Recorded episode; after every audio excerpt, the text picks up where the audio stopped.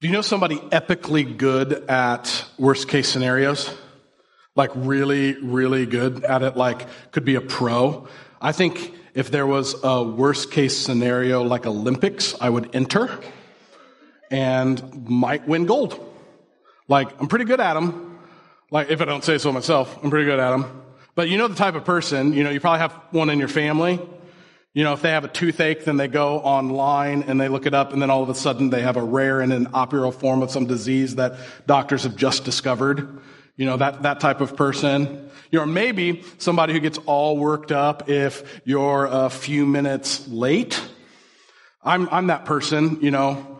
My wife Abby tends to be late. She actually sent me a text in between services that said she was going to be late. It's okay. I asked if I could share that. That's all right. But I start to go like, okay, two minutes late, that means, of course, that she's in the middle of a cornfield and she's dead. Like, that's just, that's what's happened. She's two minutes late. I can track her location on my phone and see that she is driving, but so I'm like, I don't know, somebody took a car. Like, I don't know. See, I'm pretty good at worst case scenario thinking. I like to think that I'm creative, not negative.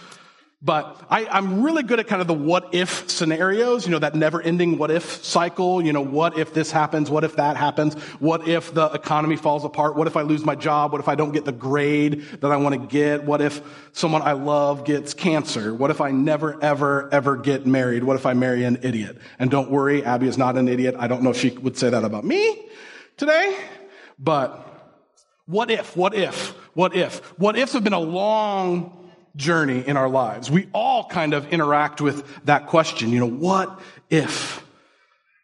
And all of this fear in our lives keeps placing kind of our faith in the worst case scenarios that we can come up with.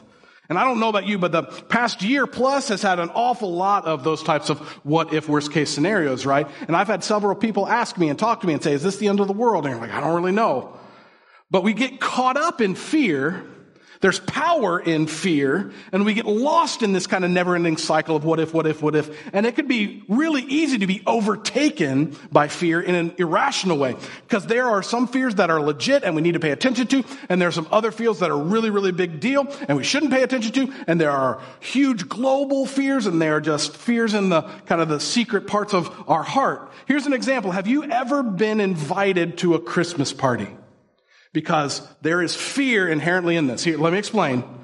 So you invited to a Christmas party and you're not sure if you want to go. So you haven't responded to the invite yet. You're like going back and forth, or maybe you just forgot or whatever. You're invited to this Christmas party and then you see the person who invited you to the Christmas party in the store. That is fear. You see them and you're like, what do I do?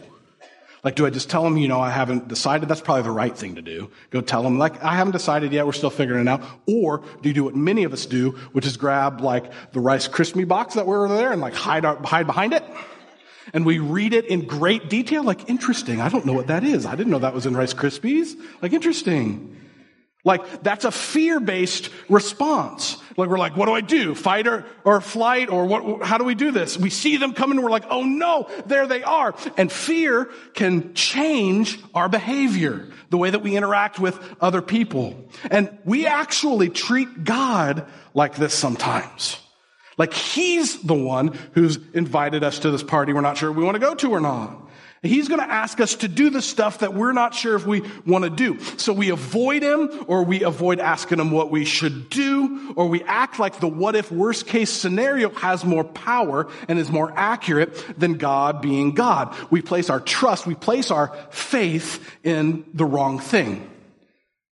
See, fear is a form of faith. We all have faith in something. And fear is a form of faith. It's just in the wrong stuff.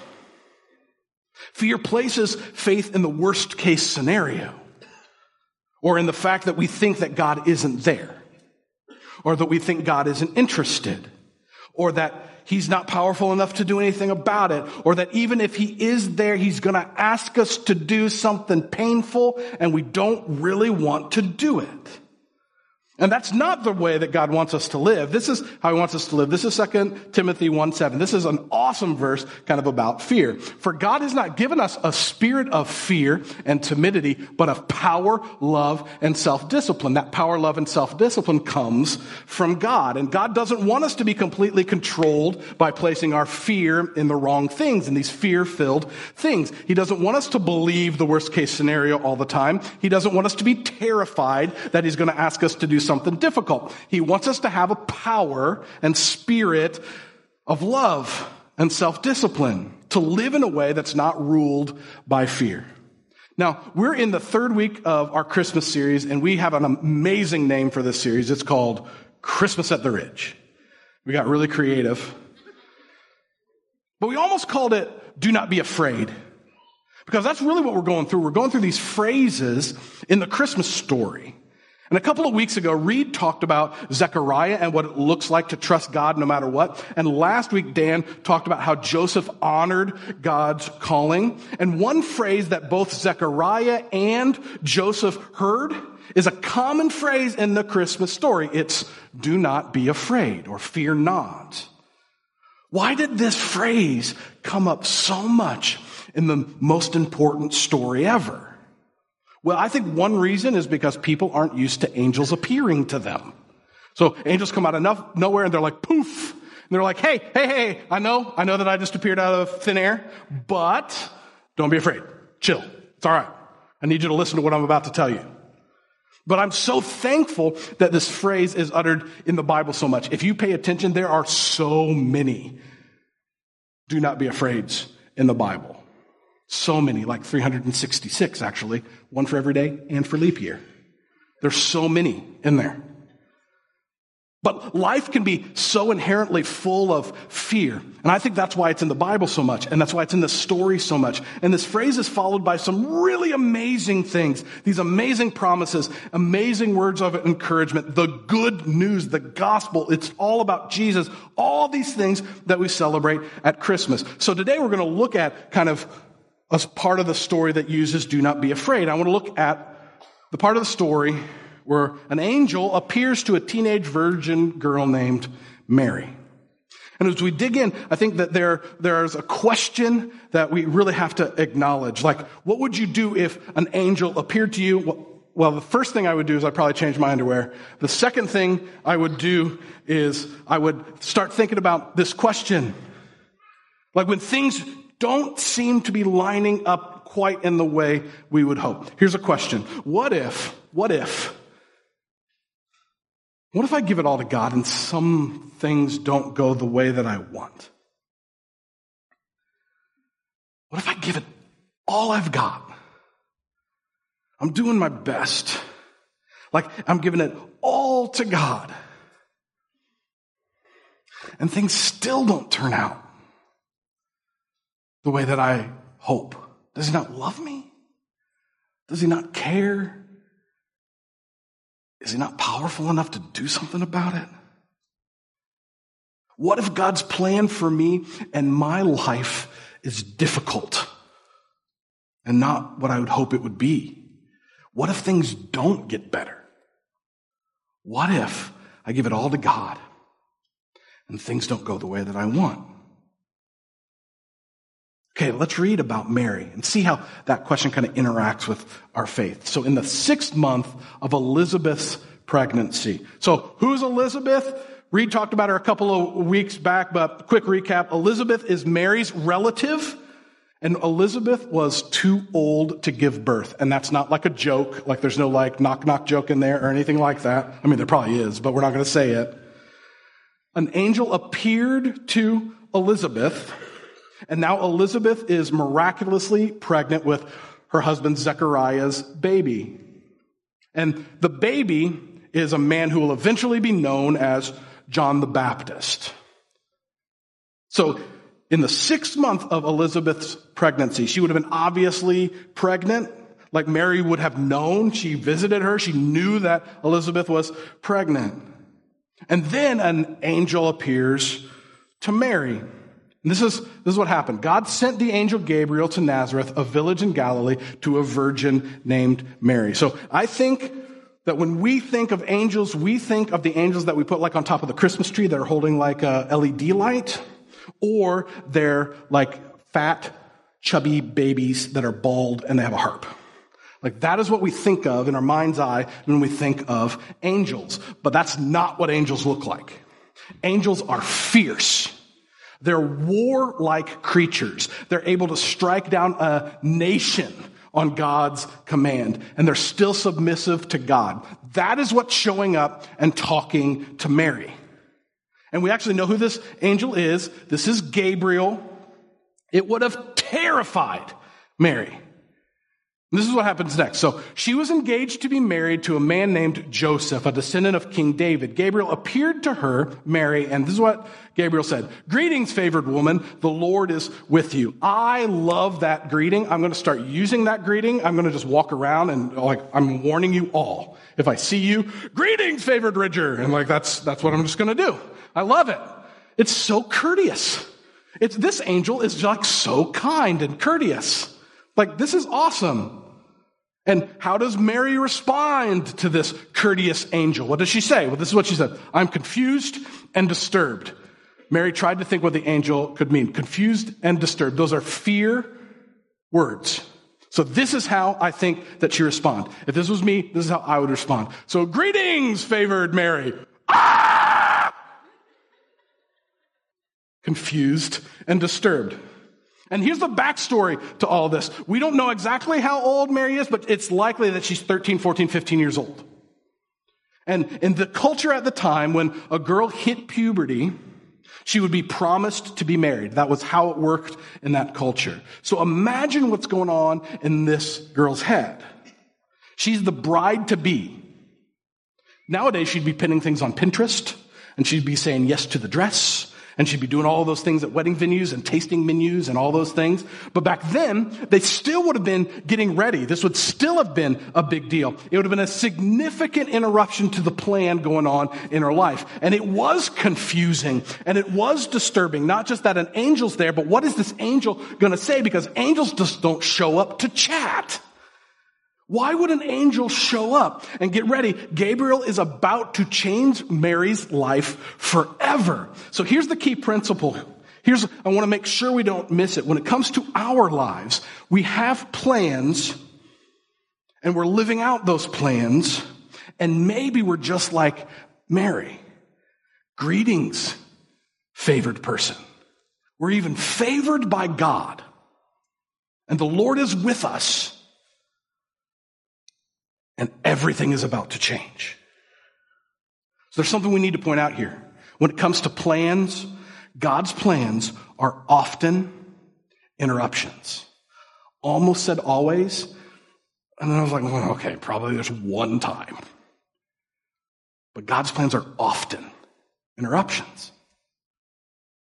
Have you ever experienced a God interruption in your life? I had an example of it come up here recently. Somebody was telling me a story about somebody invited them to church.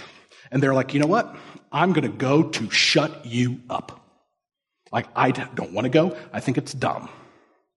And then they started to go to church.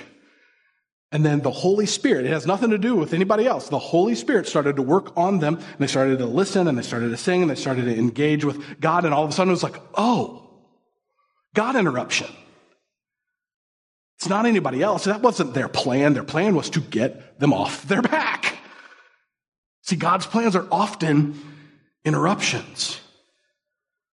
And this angel appears to Mary, who has this plan of her life before her. And this angel says, No, we're going to interrupt the regularly scheduled programming today. And we're going to talk about something way different that you are not expecting, and that is terrifying. And it's con- confusing and disturbing. And then Gabriel starts with the phrase because it's so scary. He says, Don't be afraid. It's okay. It's okay. Don't be afraid, Mary, the angel told her, for you have found favor with God. And I don't know if you believe in God or not, but I think that if you believe in God, you want to have favor with God. And if you're like, if there's any chance at all that God exists, you want to have favor with God.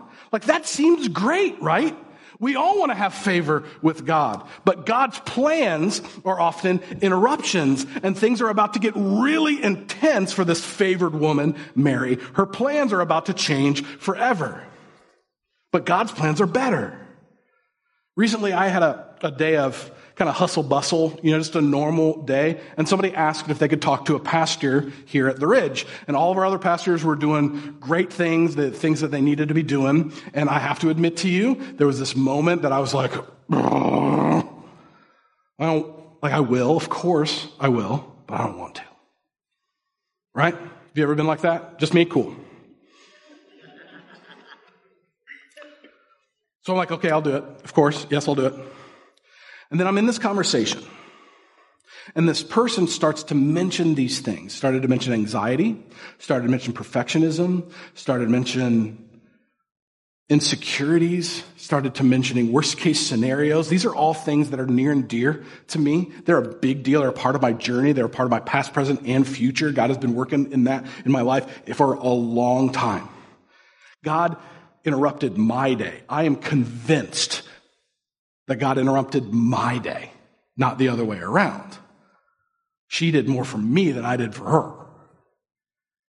And I have this, I am pretty sure that I'm walking out to my car and I, like, God chuckled. And it wasn't like thunder or anything like that. I just had it in my heart, you know, like, like God's going like, you idiot. My plans are better than yours. You're writing a message about my plans being better than yours. So remember the question, what if I give it all to God, everything I have, everything I hope for, everything I dream about, and things don't go the way that I want? But God's plans are better than our plans. His purposes are better than our purposes. Why are we afraid of God's plans? Because His plans interrupt us. They're inconvenient and they're vastly different. But his plans are better than ours. Here's another way to say it. His purpose is often different than your plans. And we see this in Mary's life, right? Right up front, it's so clear. Mary's the bride to be, ready to start her life with her fiance Joseph. She's planning all these things. And then this happens. Don't be afraid, Mary, because, verse 31, this is what's going to happen. You will conceive and give birth to a son, and you will name him Jesus. He will be very great and will be called the Son of the Most High. What? That's, that's ridiculous. What else? What else? This, this is the rest of that. The Lord God will give him the throne of his ancestor David. This is all stuff that Mary would be like, oh, this is faith stuff. Like I've heard them talk about this and he will reign over Israel forever. His kingdom will never end. Mary, God has a purpose for you. That's what the angel is saying. Mary, it's different than your plans. Mary, you're going to give birth to the Son of God, Jesus, the Savior of the world. How would you respond to that? Like, you'd be like, who, me? Me? Like, did you, like Mary next door or like Mary here? You've chosen me, or maybe you'd be like, okay, okay, but like, but what are people going to say? What if Joseph leaves me, which is a real thing? What if people say nasty things? I'm scared. What if I'm an outcast? See, the situation that this would put Mary in, a baby out of wedlock, would be punishable by death in her culture. How crazy is that? She didn't do anything wrong. She's actually favored by God. But this would have changed how everybody looked at her, everybody treated her, everybody talked to her, and probably behind her back. Mary's plans just completely changed. And she didn't choose it for herself because God's purpose is often different than your plans. So what are your plans? You know, the plans that you have. Are they being interrupted?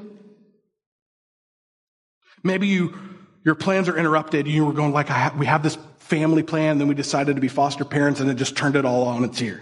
Or maybe your plans are interrupted when you lost your job. Or maybe your plans are interrupted when an angel comes and talks to you. Or when a relationship falls apart. Or your plans are interrupted when an illness rocks your world. See, God's purpose is often different than our plans. And sometimes we have to trust that God's purpose is better than our plans. And the beauty of loving a child in difficult circumstances that we would have never chosen, or the provision of losing a job that prompts you to something different, or the amazing person that God has in store after a broken relationship, or the faith that is illustrated and would only happen in the illness. See, God's purpose is greater, it's better, and it's bigger. But Mary's plans are interrupted, and Mary responds exactly like how a lot of us would respond. She asks, huh? See, Mary asked the angel, but how?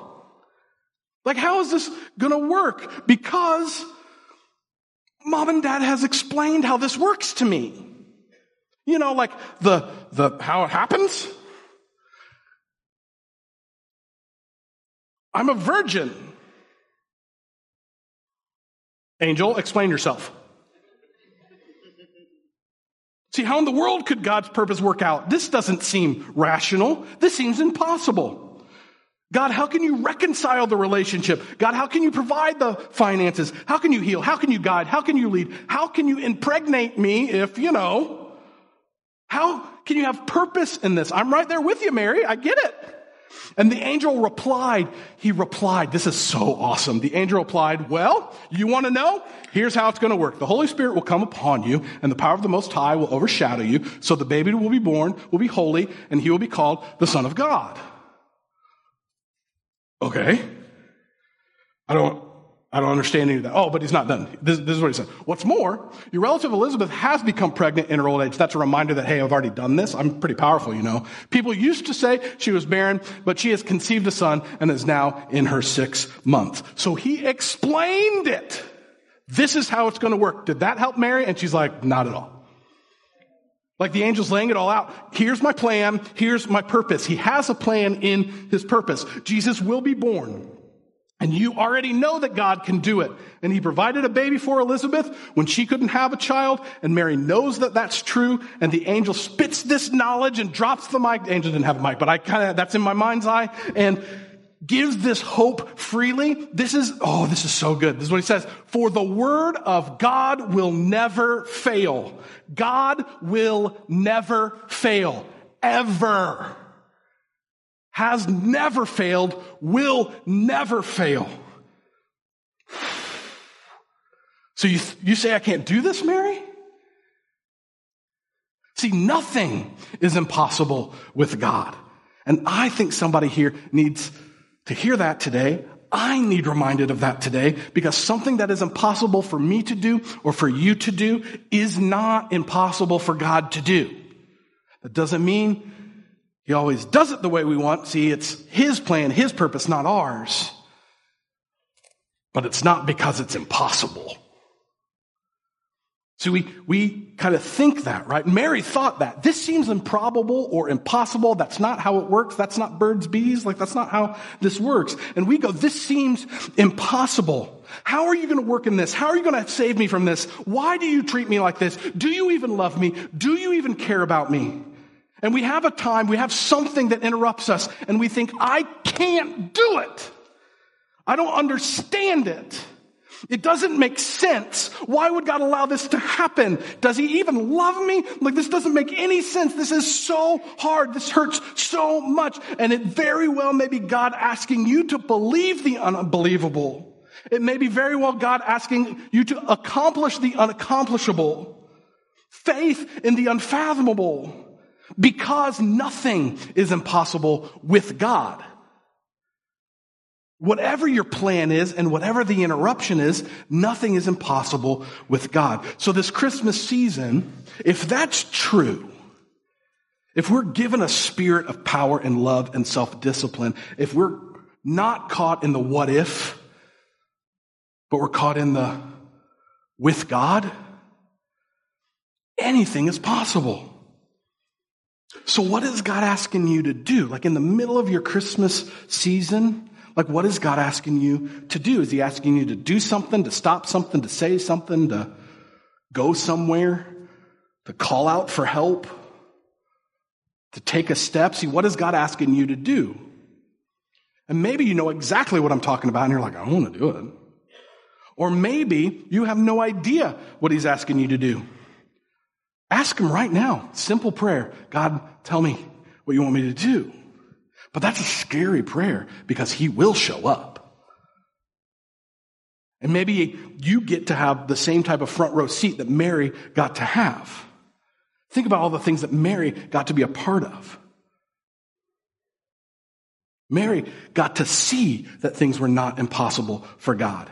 His word never fails. So what is God asking you to do? And it's not when you're ready when you do it. That's not how it worked in Mary's story. See, it, it, there are interruptions to our plans.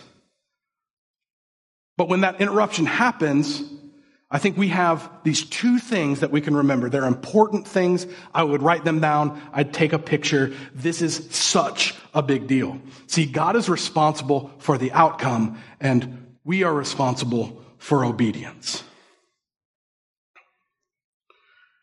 We can't predict the outcome. We try. We act like we can. But we can't predict the outcome. How in the world would Mary know the entire plan? The angel even tried to kind of explain some of it, and she's like, okay. God's responsible for the outcome. Do you know the story that is being told? Like the Christmas story is pretty amazing, right? The angel comes and tells Mary, You're going to give birth to the Son of God who will save the world save the world through living a perfect life and dying on the cross for where we fall short, our sin, and conquering death three days later. That is who you are giving birth to. And you aren't responsible for any of it other than your obedience. That's it. And I don't know how that plays out for you in your life. I don't know what God is asking you to do, but if you follow Jesus, I believe that there will be a time that you are asked to trust Him. To stop going, okay, what do I do? How do I do it? And to go, nope, the outcome is up to God. Obedience is up to me. And that's it. And, and you might have the same phrases that come to a worst case scenario person like me. I'm not good enough. I'm not smart enough. I can't do that. Do you know how it feels? Do you know what you're asking me to do? Do you know how you're changing things? Do you know I can't give like that. I can't serve like that. I can't talk to them. I can't do this. I can't surrender it. I can't start over. I can't do any of those things. You're right. You can't. But nothing is impossible with God. So, how does Mary respond? The angel says all of these things. Her plan is being interrupted. God's purpose is not really making sense to her. And she has this reminder that nothing is impossible with God. And this is powerful. Are you ready? Here's how she responds. Mary responded, I am the Lord's servant. May everything you have said about me come true. I think in current vernacular, the way we would say it now is Mary responded, okay. And that's it. I'm the Lord's servant. I understand who you are. I understand who I am. You're God. I'm not. I don't understand all of it. It's scary, but I don't have the spirit of fear. I have God's power in me. Nothing is impossible with you. And may everything you have said about me come true. I'm not saying about myself right now. I don't get it. I don't feel it. By everything you say come true because the outcomes is yours, God. Obedience is mine. The outcome is yours. And so this whole thing happens and interrupted plans happen and the scary, huge thing happens to Mary and she's confused and she's disturbed and she responds, okay. Okay. So what's God asking you to do? Because He's responsible for the outcome. You're responsible for the okay. I'd like to pray for us. Heavenly Father, I'm reminded right now that those two letters, okay, are terrifying responses sometimes. That it is easy for me, it's easy for us to be focused on that what if, on that fear. And I'm so thankful that you give us this opportunity to be a part of this miraculous story where we don't have to conquer any of that on our own. That all you ask us to do is say, okay, and then you take care of all of the rest of it. So I don't know. I don't know what's going on in the heads and hearts of the people who are hearing these words. I don't know. I'm so thankful that you know. And my prayer right now is that you help us, you fill us, you surround us, you remind us to say, okay. Even over the next week, as we lead up to Christmas Eve and Christmas and these things that we think about and celebrate, that they wouldn't just be things we do once a year, a season that we celebrate, that we are reminded of those words do not be afraid because we are favored by you. We're loved by you. You sent Jesus and the manger leads to the cross and it changes everything for us. And we have this hope and this peace, not because of what you're asking us to do, but because you're in charge of the outcome anyway. So help us live that out. Thank you and it's in Jesus' name we pray. Amen.